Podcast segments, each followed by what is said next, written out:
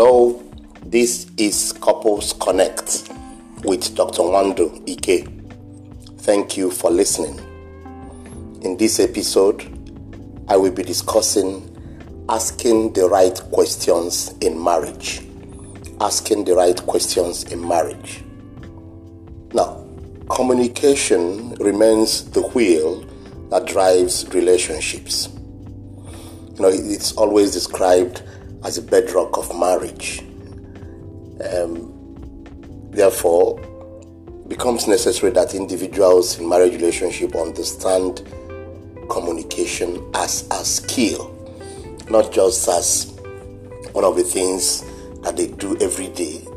Developing the skill, knowing how to, becomes necessary when you know that this thing called marriage and relationship in general will not be as effective as you should be if communication goes wrong. Now, it is necessary that people in marriage relationship know how to apply this all important skill for the good of their relationship. Now, one important communication tool is questions. Questions or questioning. It is a tool that enables effective conversation and is necessary in reconciliation and in conflict management.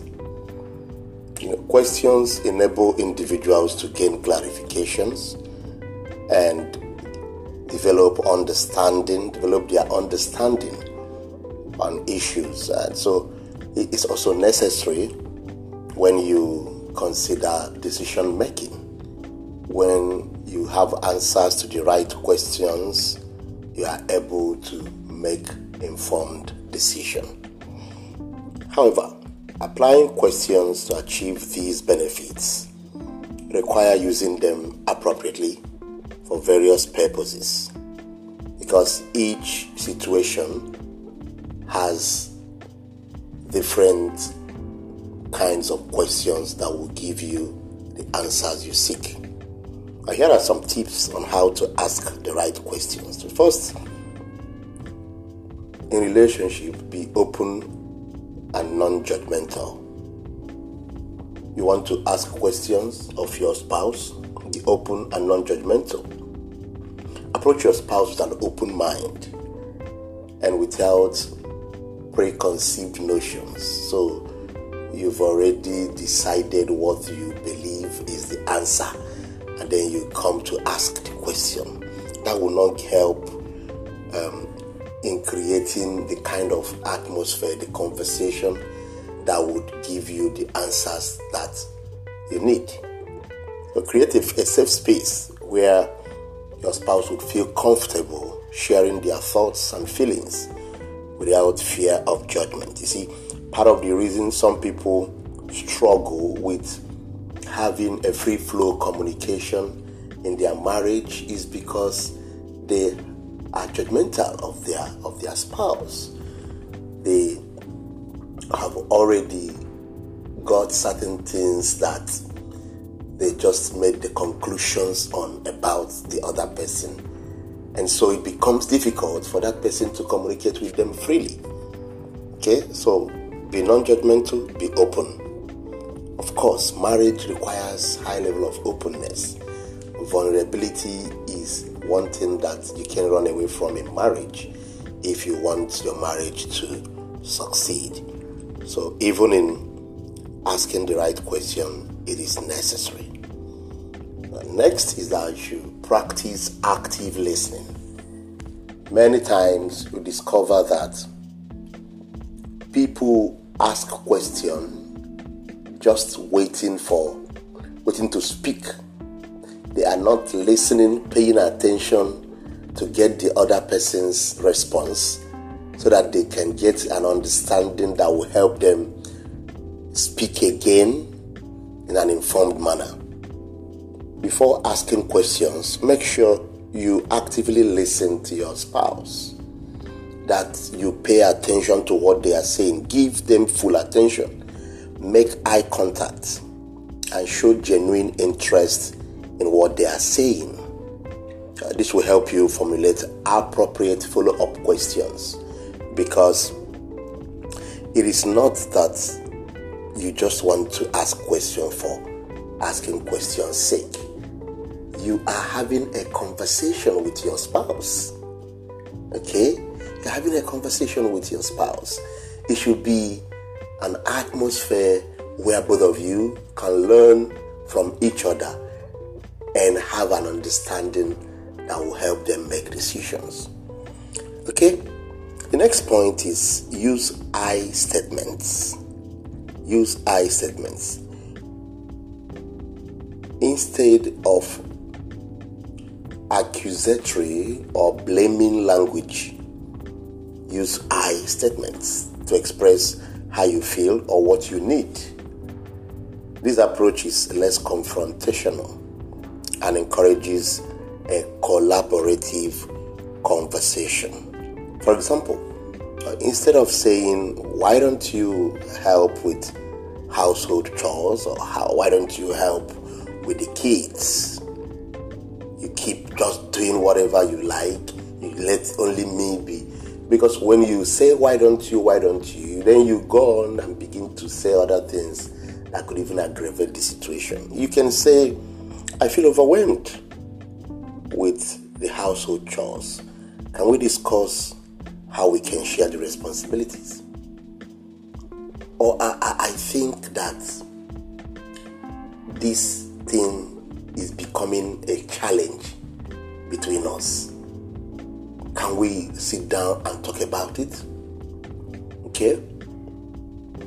You know, when I also talk about this issue of how you capture your question. I remember having a conversation with a close friend some time ago, and he started asking me, Are you interrogating me? Simply because of the way I put the questions.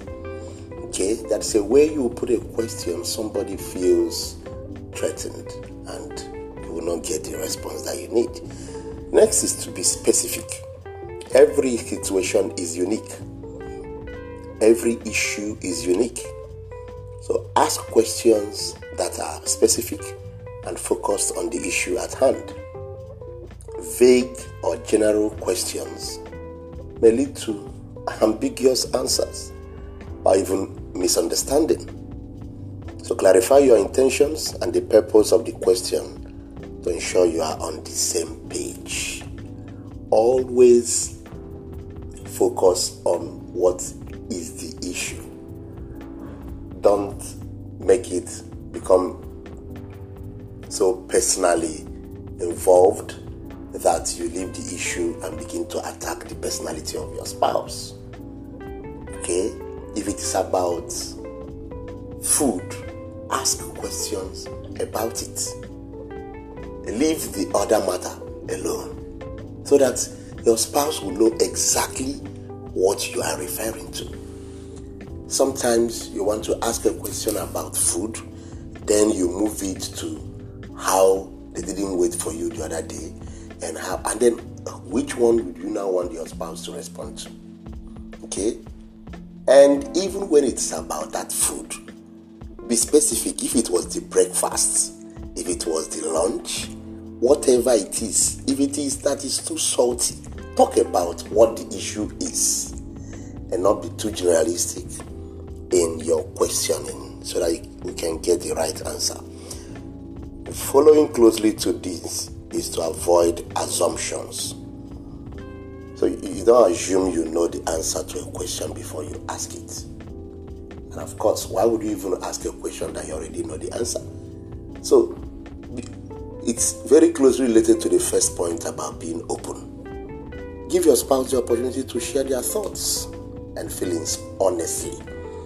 Not that you are already saying, I know this is what you are going to say. I know this is what you say. I know. So why are you not asking? Okay? Avoid assumptions. Approach discussions with curiosity and a willingness to learn more about your spouse's perspective. Okay, let's continue. Um, Be sensitive and considerate. Be sensitive and considerate. You see, it's not every kind of question that everyone feels comfortable answering. You should understand that certain questions can be sensitive or triggering to your, for your spouse. There might be questions that will make them remember something they didn't want to remember, to think about. There might be questions that uh, will make them confront an issue they are still managing and thinking of how to approach. So, take their emotions into account and choose an appropriate time and place to ask important questions. In my book, Marriage is Communication, I talk about um, when to communicate, where to communicate. These are very important. It is not every kind of conversation you have at any time. Okay? There are some people who can't take certain kinds of news. Oh, you want to tell your spouse about what you did that is not good. Do you know whether your spouse can handle it at that moment? Is that the right time to say it? Okay? Is that the right place? Some people even begin to discuss important issues while on the road or while attending an event in a in an atmosphere where everywhere is rowdy and you then say some things. Maybe your spouse is driving and they, they, they going through a, a, terrible traffic experience and then you begin to discuss something that is important and then the person responds in a certain manner and then you begin to say why did you respond in that manner? Be sensitive and considerate. Be mindful of their boundaries and readiness to discuss certain topics okay?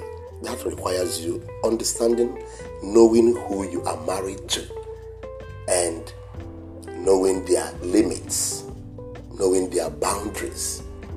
Okay? It also requires your own self awareness of yourself so that you are able to balance these things. Now, ask open ended questions. These are important um, aspect of this conversation because sometimes we just ask questions that the response will be yes or no, and we don't get the best out of the conversation. Remember, questioning